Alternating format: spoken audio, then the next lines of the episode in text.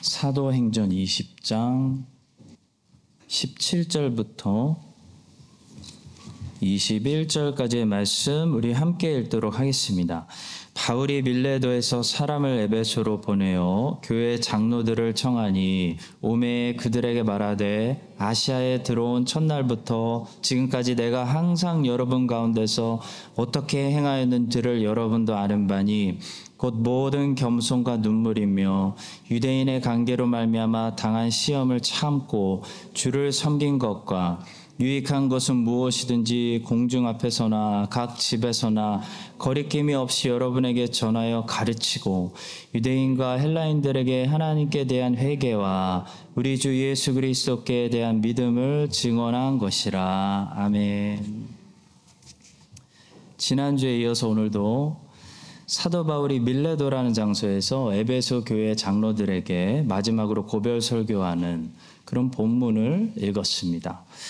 지난주에는 19절에 집중해서 사도 바울이 먼저 어떻게 그들 앞에 본을 보였는지 살펴보았습니다. 사도 바울은 가르치기 전에 먼저 보여주었고 명령하기 전에 자신이 먼저 그 일을 행했습니다.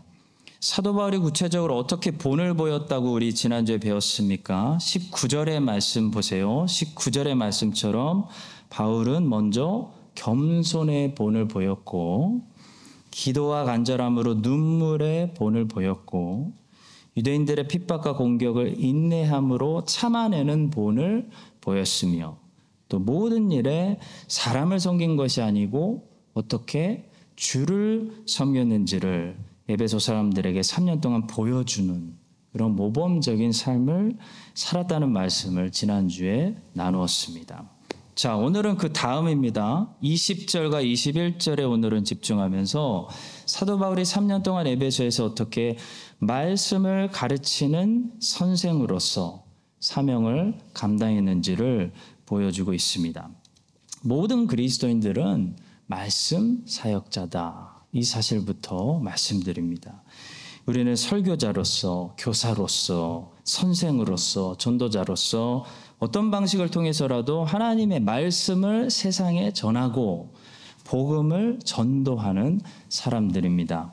따라서 오늘은 어떻게 하면 새해에는 우리 모두가 더 말씀 사역자로서 우리에게 주신 사명을 감당할 수 있는지 아, 바울이 3년 동안 에베소에서 보여준 말씀 사역자로서의 모델 살펴보면서 함께 도전받고 은혜 받는 귀한 시간 될 수 있기를 바랍니다. 첫 번째로 바울은 전하기만 한 것이 아니고 가르치는 사람이었다는 사실입니다. 다시 말해 바울은 교사였습니다.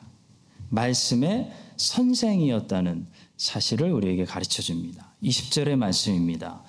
유익한 것은 무엇이든지 공중 앞에서나 각 집에서나 꺼리낌 없이 여러분에게 전하여 가르치고 그랬습니다.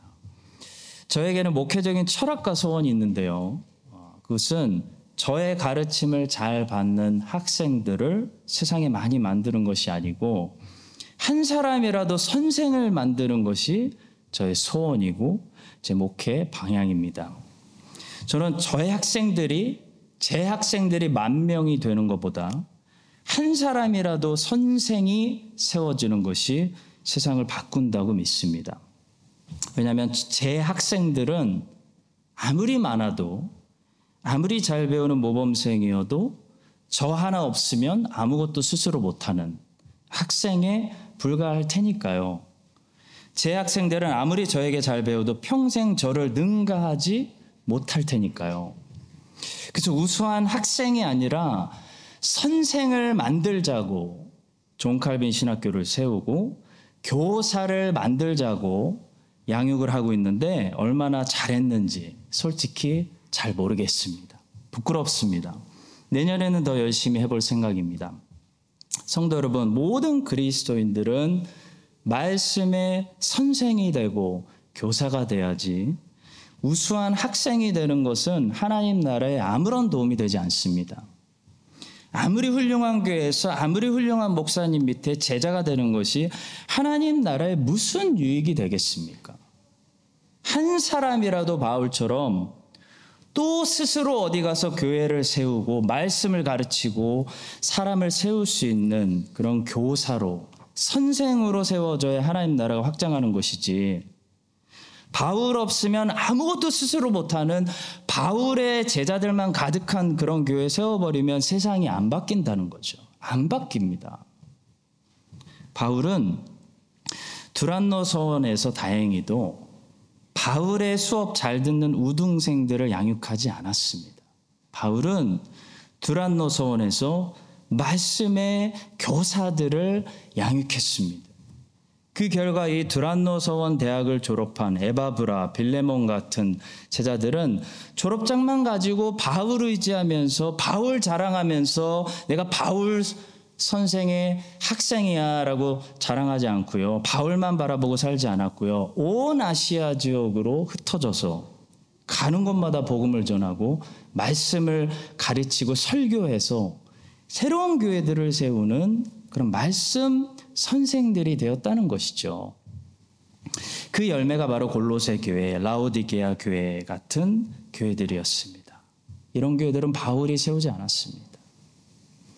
성도 여러분, 크라이처 찬인 장로교회가 좋은 교회 되려면 이 안에 목사님의 수업 잘 듣고 목사님의 설교를 잘 듣는 우수한 학생들만 가득하면 안 되는 것입니다. 목사의 우등생들은 솔직히 말씀드려서 하나님 나라의 도움 하나도 안 됩니다. 목사의 학생들만 가득한 교회는 목사 없어지면 아무것도 못하는 그런 교회가 되고 말기 때문입니다. 모든 그리스도인들이 하나님을 직접 섬겨야 하는 제사장들이고 모든 그리스도인들이 복음을 직접 전도하고 말씀을 가르쳐야 하는 예수님의 제자들입니다.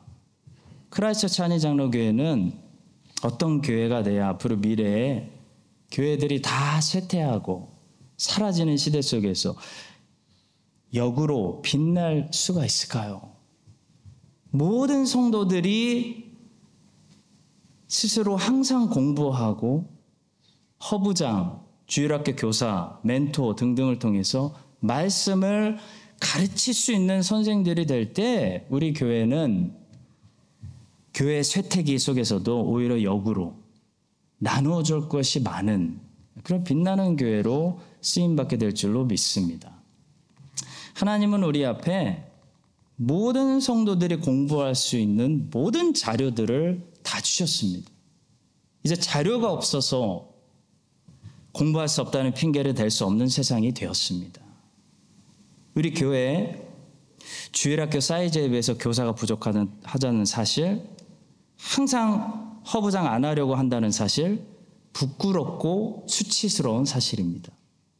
모든 약점을 극복하고 모든 성도들이 하나님 말씀을 능히 가르치고 설명하고 전도하고 더 나아가서 제가 없어도 훌륭한 강의와 심지어 설교까지도 가능한 어, 그런 교회를 우리 모두 함께 만들어갈 수 있게 되기를 우리 교회를 사랑하시는 예수님의 이름으로 간절히 축원합니다. 두 번째로 바울은 말씀을 가르치기만 한 것이 아니라 말씀의 증인으로 살았다는 것이죠. 말씀을 가르칠 때 그 권위와 그 파워와 그 설득력 어디서 나올까요? 물론 어느 정도는 가르치는 능력과 지식에서 나올 수도 있지만요. 이 티칭의 최고의 권위와 그 파워는 그 설득력은 그 티칭을 가르치는 그 선생의 삶에서 나옵니다. 여러분 학창 시절에 어떤 선생님의 티칭이 가장 여러분에게 설득력이 있었나요? 티칭의 내용이 탁월한 선생님의 가르침도 파워풀할 수 있겠지만 가장 우리에게 기쁜 인상을 남기고 충격을 남기고 깊은 흔적을 남긴 가르침은 그 가르침을 가르치는 선생님의 삶에서 그 설득력이 흘러나온다는 것을 우리는 부인할 수가 없습니다. 반대로 생각해 보시면 됩니다.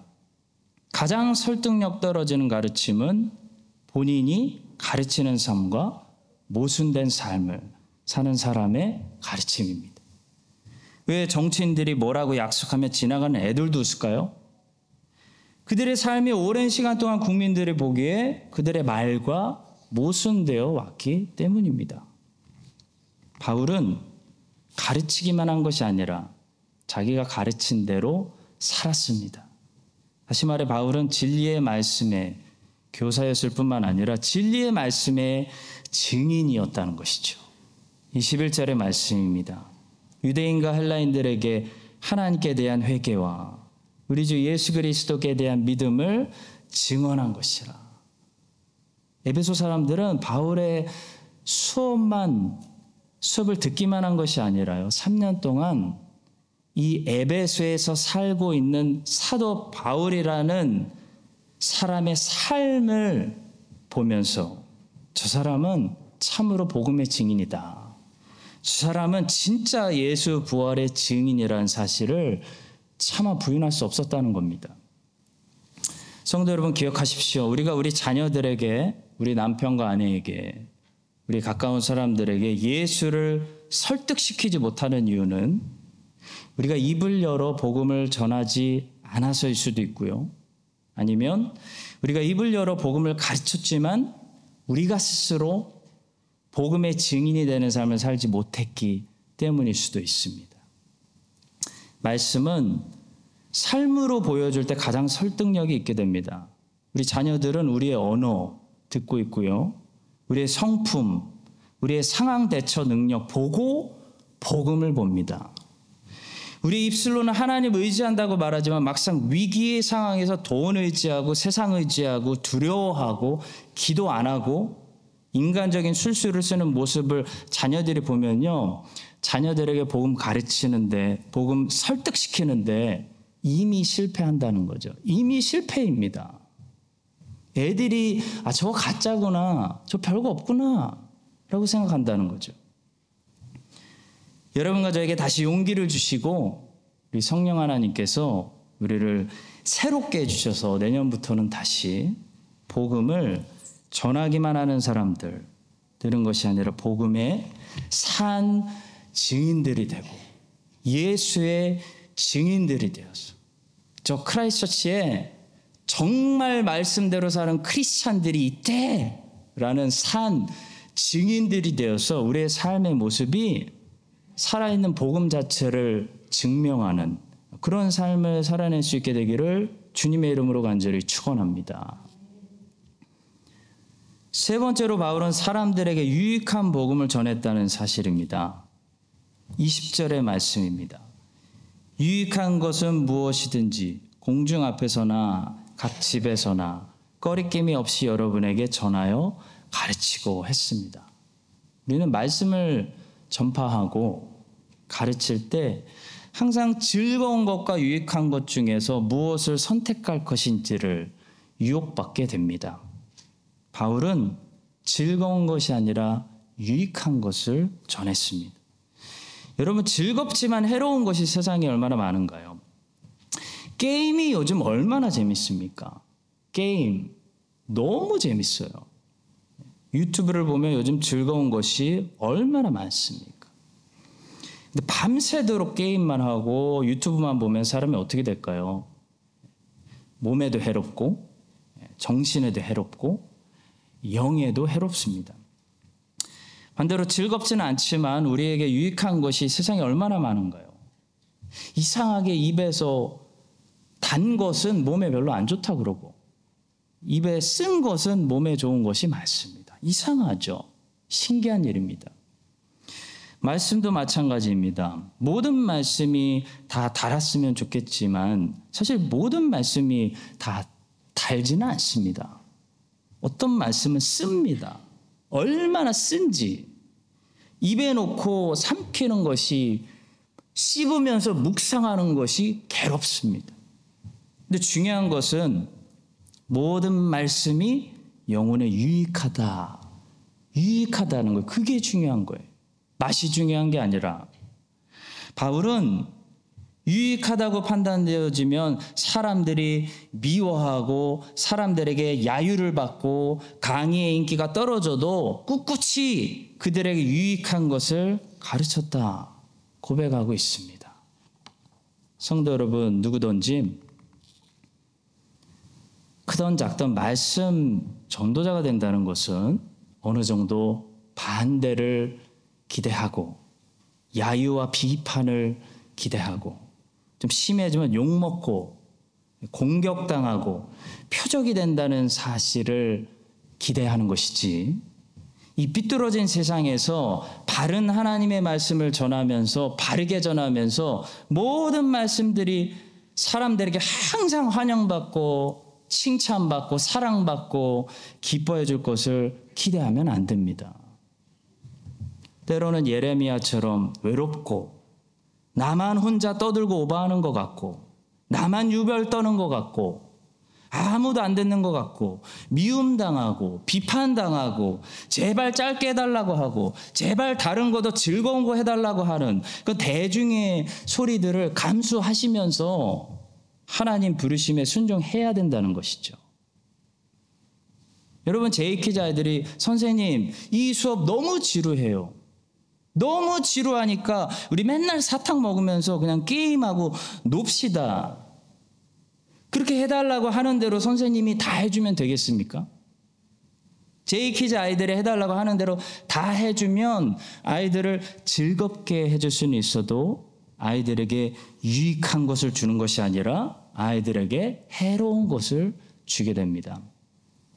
마찬가지로 말씀 사역자가 여러분들이 되신다는 것은 저와 함께 말씀 사역을 하신다는 것은 사도 바울처럼 우리는 대중을 즐겁게 해주는 것이 우선이 아니라 대중에게 유익한 것을 주는 것이 우선이라는 사실을 잊지 말아야 됩니다.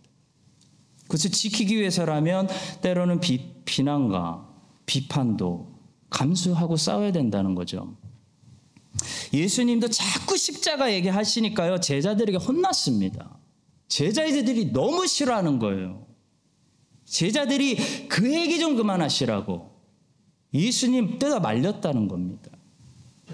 그런데도 예수님은 그 인기 없는 십자가 얘기를 자꾸 하시는 거예요, 자꾸. 왜냐하면 십자가가 제자들에게, 온 인류에게 가장 유익한 것이기 때문이었습니다. 무엇이 학생에게 가장 유익한지는 학생이 아는 것이 아니고 선생이 아는 겁니다. 말씀 사역하시는 분들 이 사실을 기억하세요. 학생의 이야기를 잘 들어주되 학생들이 해달라는 즐거움에 여러분들의 커리큘럼을 다 맞추시면 안 된다는 겁니다. 커리큘럼은 선생이 결정하는 거지 제자가 결정하는 것이 아닙니다. 하나님께서 이 말씀이다 라고 말씀하시면 그것이 그들에게 가장 유익한 것이라는 사실을 믿으시고 그것을 제자들이 거부할지라도 어, 예수님 십자가 싫어요. 라고 말할지라도 바울처럼 가장 유익한 것을 전할 수 있는 그런 주님의 신실한 종들 되시기를 주님의 이름으로 축복합니다. 마지막 네 번째로 바울은 신실하게 그렇게 말씀을 전했다라는 사실이에요. 바울이 신실하게 말씀을 전했다는 사실은 두 가지로 생각해 볼 수 있습니다. 두 가지 사실을 통해 알 수 있습니다. 하나는 시간과 장소를 불문하고 말씀을 전했다는 사실입니다. 다시 20절을 한번 보시기 바랍니다. 유익한 것은 무엇이든지 공중 앞에서나 각 집에서나 꺼리낌이 없이 여러분에게 전하여 가르치고 라고 합니다. 바울은 어떻게 말씀을 전했냐면 공중 앞에서나 각 집에서나 시간과 장소 가리지 않고 말씀을 전했다는 거예요. 그는 모든 방법을 총동원해서 기회가 있을 때마다 말씀을 전했습니다. 그는 한 가지 방법만 고집하지 않았다는 거예요. 나는 여기서 이런 방법으로만 말씀 전하겠습니다. 라고 하지 않았다는 거예요. 그는 말씀을 전하라고 하시면 모든 곳에서 모든 방법을 통해 말씀을 전했다는 거예요. 바울은 대중설교만 하겠다고 고집하지 않았습니다. 그는 시간이 없다고 핑계대지 않았습니다. 바울은 각 집에 인도하시면 들어가서 말씀을 전했습니다. 바울은 각 사람에게 말씀의 더 정확한 의미를 풀어주었습니다. 바울은 또 대중설교를 마다하지 않았습니다. 어떤 사람들은 많은 사람들 앞에서 절대로 목사님 저는 앞에선 절대 못해요. 사역하지 못하겠노라고 하시는 분들이 많아요. 그들은 두려움을 하나님보다 더 앞에 두고 하나님께 순종하는 것이 아니라 두려움에게 순종하고 있는 거죠. 공중 앞에서 대중 설교하는 거 좋아할 사람이 어디 있겠습니까? 왜 안 두렵겠어요? 얼마나 긴장되고 얼마나 많은 수고와 준비가 필요할까요? 근데 바울은 두렵다는 핑계로 공중 앞에서 말씀 전하는 일은 내가 못하겠노라 라고 하지 않았다는 것입니다. 바울은 말씀을 전할 수 있다면 말씀을 전하라고 하신다면 모든 방법 다 열어놓고 모든 기회에 가서 순종했다는 거예요. 성도 여러분, 필요하다면 두려움을 극복하시고 하나님이 명하신다면 큰 직분도 받으시고 더 많은 사람 앞에서 리더십도 발휘하십시오. 여러분을 위해서 그렇게 하라는 것이 아니에요. 주의 말씀을 진보를 위해서 그렇게 하라는 것입니다. 여러분은 아마도 희생하셔야 될 거예요. 여러분은 두려움과 아마도 맞서 싸우셔야 될 거예요. 여러분은 비판과 공격을 맞이하게 될 것입니다. 그래도 직분 받으시고, 그래도 그 자리에 서시고, 그래도 거부하고 사양하지 말라는 것이에요. 왜? 여러분을 위해서가 아니에요. 주님의 말씀의 진보를 위해서 그렇게 하시라는 말씀입니다. 두려워서 못하겠다. 아직 준비가 안 돼서 못하겠다. 나는 그럴 사람이 아니라 그건요 겸손이 아닙니다. 불순종과 게으름과 나태함과 직무유기의 죄를 겸손으로 제발 착각하지 마십시오. 우리 주님의 뜻은 명확하고 분명하고 혼돈스럽지 않습니다.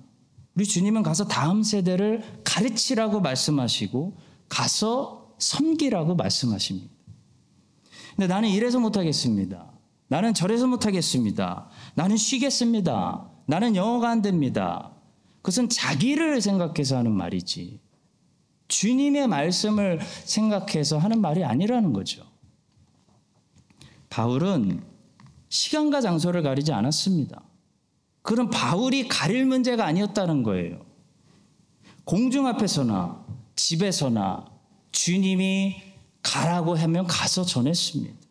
바울이 왜 그랬을까요? 바울은 왜 가리지 않고 닥치는 대로 이렇게 말씀을 전했을까요? 답은 간단합니다. 바울은 자기를 위해서 그렇게 한 것이 아닙니다. 그게 답입니다. 바울은 말씀의 진보를 위해서 그렇게 순종한 것입니다. 바울이 자기를 생각했다면 바울도 선택하려고 했겠죠. 아, 이건 해야겠다. 아, 이거는 못하겠다. 바울은 자기를 위해서가 아니라 예수 그리스도의 말씀을 위해서 모든 곳에 순종했습니다. 또 바울은 시간과 장소만 가리지 않은 것이 아니고 사람도 가리지 않았습니다.